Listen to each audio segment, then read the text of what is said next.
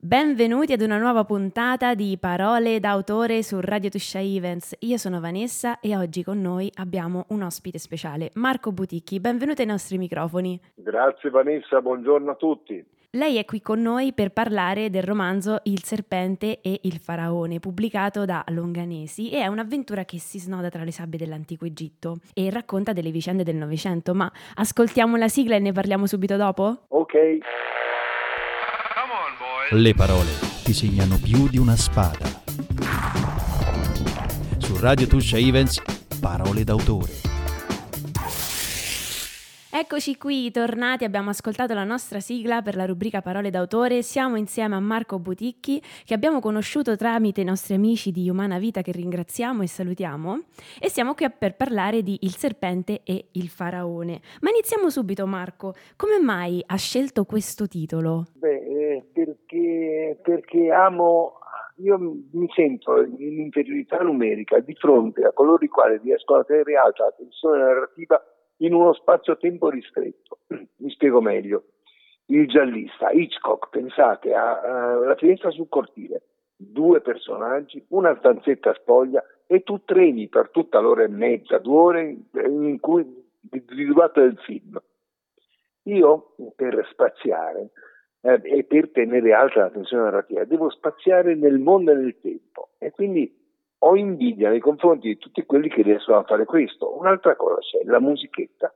Avete presente quando gli strappa la tenda e viene fuori l'assassino? Ecco, c'è sempre una musichetta che introduce all'evento terribile. Io ho usato un serpente. Ogni volta che vedrete il serpente nel romanzo dovete sapere che accadrà qualcosa di brutto. Il serpente è anche il simbolo del re dell'Egitto, del faraone. Infatti questa storia parla di Carter, l'egittologo, che è insieme al suo finanziatore, il conte Carnamon, e scoprono la tomba di Tutankhamon e quindi è legata anche a questa vicenda. Beh, è la, è la vicenda cardine di tutta la faccenda. Eh, pensate a questo Carnevon che era un dandy giramondo, amava le barche, le donne, le, le auto da corsa soprattutto, tanto è vero che ha un incidente terribile a un certo punto. E il suo medico gli dice, senti vattene al caldo, non stare in questa, in questa umida Gran Bretagna d'inverno, sberna in un luogo sassolato. Dice dove vado? In Africa. Dice, ma l'Africa è selvaggia, ricordiamo che siamo agli inizi del Novecento. E questo eh, dice, eh, vabbè, ma in Egitto, ma in Egitto si innamora di questo mondo così misterioso e così lontano, eppure così vicino da essere anacronistico per il nostro tempo, non per il loro tempo quindi loro 4.000 anni fa risultavano anacronistici per noi. Come hanno fatto a squadrare i sassoni e costruire le piramidi con tonnellate e tonnellate di, di roccia? Dove hanno trovato quella roccia? Come facevano a conoscere le stelle? È vero, queste sono domande molto interessanti perché effettivamente c'è un grandissimo mistero legato al eh, mondo degli egizi. È un, anche la stessa scrittura che è stata così complessa da uh, decifrare e tuttora molte cose non sono ancora comprensibili. Che poi, tra l'altro, parlando di Egitto, questo non è nemmeno il suo primo romanzo uh, ambientato in questa terra. Come mai le piace scrivere dell'Egitto? Beh, perché per quello che ho appena detto, eh, ponendoci di fronte a, una, a un'opera egiziana, ci chiediamo come hanno fatto questi a modellare la perfezione nella Sfinge e, e quindi da lì inizia, inizia, un mondo che ancora oggi è sconosciuto per la maggior parte. Eh, mentre scrivevo questo romanzo, il serpente e il faraone in particolare, dicevo, beh, sai, gli ingredienti ci sono tutti, c'è la ricorrenza, era il 4 novembre quando uscì il romanzo del 22, era all'incirca, no, era il centenario della scoperta della tomba, quindi quel primo colpo di pana che apre le porte a un mondo sconfinatamente misterioso. Quindi pensa quante cose ci ha insegnato Tancamon a, a, migliaia di anni di distanza. Moltissimo. Tra l'altro, le volevo fare una domanda che di solito facciamo ai nostri scrittori perché attraverso le parole, i racconti eh, si ispirano molti giovani no? che vogliono seguire questa strada. E quindi com'è nata eh, la sua passione per la scrittura e anche l'idea di scrivere questa tipologia di romanzi? Beh, io ho sempre scritto, fin, fin da quando ero bambino. Ogni volta che c'era una redazione di un giornalista della scuola, del militare, mi infilavano a fare il redattore. La passione per lo scrivere è sempre esistita.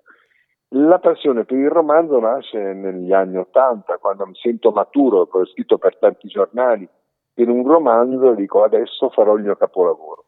E non mi si tirava nessuno, penso. Mi, mi maltrattavano tutti, mi dicevano cambi nome diventi americano, faccio altre cose, eh, giochi a golf che fa, che fa meno male.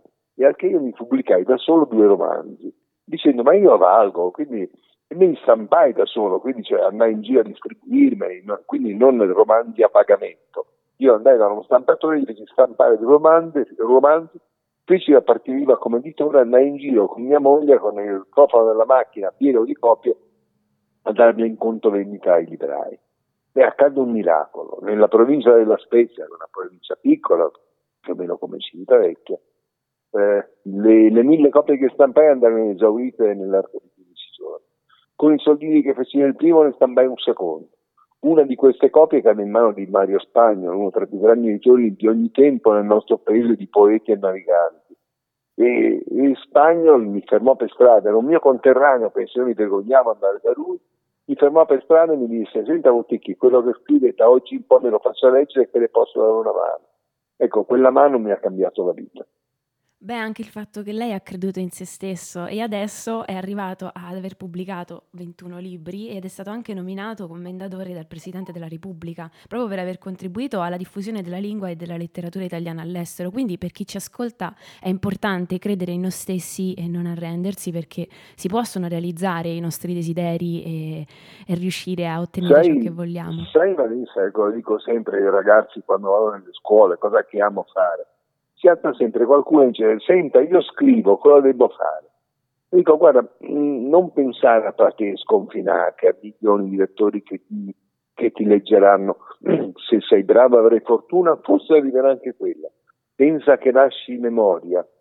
Il paradosso dei nostri giorni in cui tutti abbiamo un accidente elettronico a cui dettar memoria, abbiamo perso la memoria familiare nessuno si ricorda più di che cosa ha fatto il nonno, mentre invece quando il nonno ci raccontava quelle gesta diventavano storie epiche, valide per generazioni.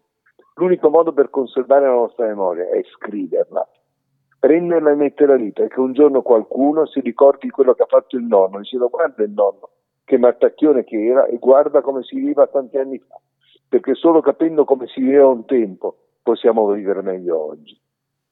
È vero, Grazie, e, ma mh, mm, un'ultima domanda prima di, di, salutarci.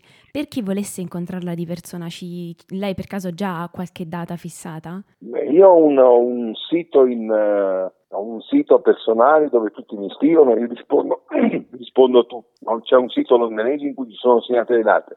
Purtroppo gestendo io uno stabilimento balneare in quel di Liguria, d'estate sono meno libero e d'inverno giro di più a fare presentazioni.